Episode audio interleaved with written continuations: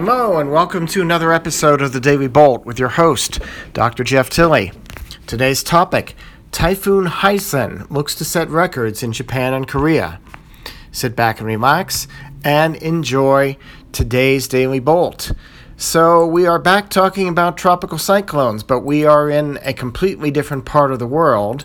Uh, we are looking at a part of the world that uh, is about to set a record in terms of uh, the occurrence of typhoons uh, in close proximity and or direct hits. Uh, that being uh, the far western Pacific, the far western North Pacific to be specific, uh, Japan and Korea.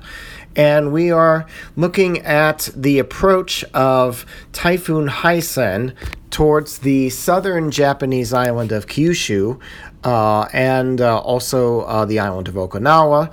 Uh, that looks to be pretty much directly in the influence area of this typhoon, which has been uh, categorized at times as a super typhoon uh, with very strong wind speeds.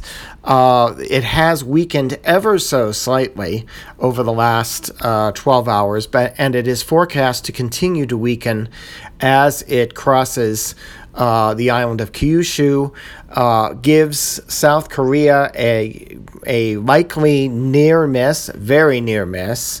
Uh, and then continues on up into uh, what uh, Japan and Korea refer to as the East Sea, uh, the body of water between the Japanese archipelago and the Korean peninsula. So, why does this set a record? It sets a record not necessarily because of the strength of the typhoon. Uh, the strength of the typhoon is it's still considered what what is for a typhoon very strong.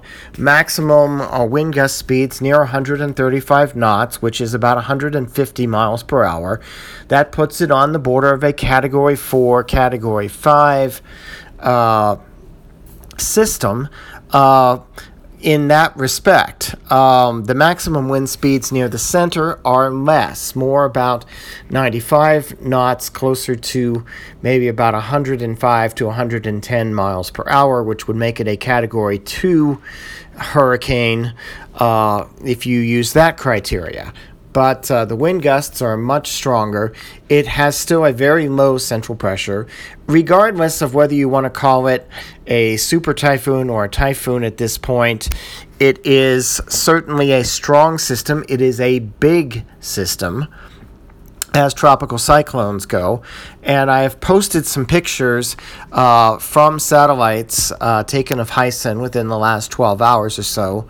And the structure is very impressive. The, mo- the eye of the storm is on the order of 30 miles across or so. That is relatively large, it is relatively well defined. And so, uh, nonetheless, this is going to be a dangerous storm for uh, the southern uh, parts of Japan and for the Korean Peninsula, as the track, if it does not make a direct strike on the southeast Korean Peninsula, it's going to pass very close. And because it's a large storm, the wind field associated with the storm is also large, and as with all strong tropical cyclones, uh, it has a lot of rain, heavy rain with it. There's the possibility of tornadoes, particularly in uh, some of the bands that feed into the center of the storm, and uh, all the other hazards that go with hurricanes, including very strong storm surges. And the approach uh, and the, the the latest graphic that I have from the uh, Japan Meteorological Agency, it's a little old. There's, they probably will be putting out a new one relatively soon. Uh, and it shows the the uh, expected uh, uncertainty in the uh, central forecast track from that particular point. Even though it looks like it is taken from observations a slight jog east of that track uh, already at this point, so that it would make a more direct hit on the island of Kyushu. Uh, the storm surge is going to affect a significant part of the southern Japanese coast. And uh, while Japan is often well prepared for uh, other types of natural disasters, as we found out with the large earthquake and tsunami to hit Sendai, uh, coastal inundation is not one of the areas that they are that the, perhaps the strongest in terms of their preparation. And so uh, this storm has the potential to wreak significant damage on Japan and on the Korean coastline as well. And why is this a record? Um, this is going to be a record storm because this will be the third tropical cyclone, uh, the third typhoon or super typhoon to strike this region in the last 14 days. That has not occurred before.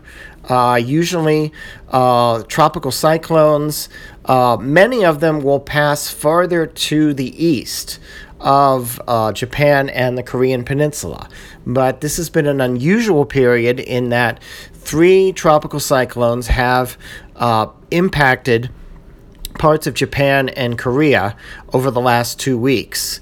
Uh, and why might that be the case? It does relate a lot, as often does with tropical cyclones, to the sea surface temperature. And the graphic that I've put up in the Daily Bolt podcast group will also speak to that. Uh, what we are seeing in the color scale uh, the gray areas are the landmass, and you can sort of make out Japan in the center of the figure. The Korean peninsula is partly covered up by a black box with a temperature in it. Uh, but regardless, um, there are uh, sea surface temperatures on the order of 87 to 88 degrees uh, just south of much of the Japanese coast. That is substantially warmer than normal. A good, uh, as it, uh, and I've translated it already into Fahrenheit from the Celsius that's listed there, uh, but you're looking at uh, potentially something on the order of three to four and a half degrees warmer sea surface temperatures than normal for the Pacific just south of Japan. And east of Japan, the anomalies are there too.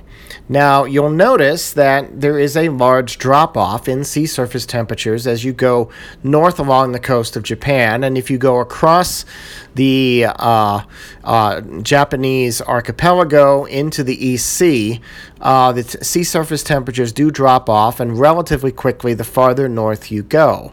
And so the system will lose a lot of its energy for its heat engine uh, that drives it uh, as it continues farther north, and uh, weakening is certainly expected, not only due to the land interaction, but due to the rapid drop off in the sea surface temperatures. Uh, nonetheless, that might be good news for North Korea and for uh, parts of China, uh, but it is not good news. Uh, it, it, doesn't happen in enough time to spare the southern coast of Japan and even to some degree the northern coast from the other side of the storm, as well as the Korean Peninsula.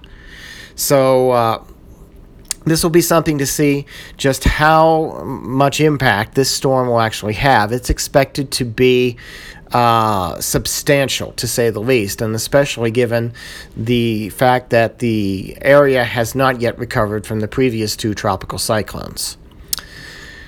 So that's all for tonight's Daily Bolt. I'm Dr. Jeff Tilley. Have a good evening, good afternoon, good morning, and stay safe.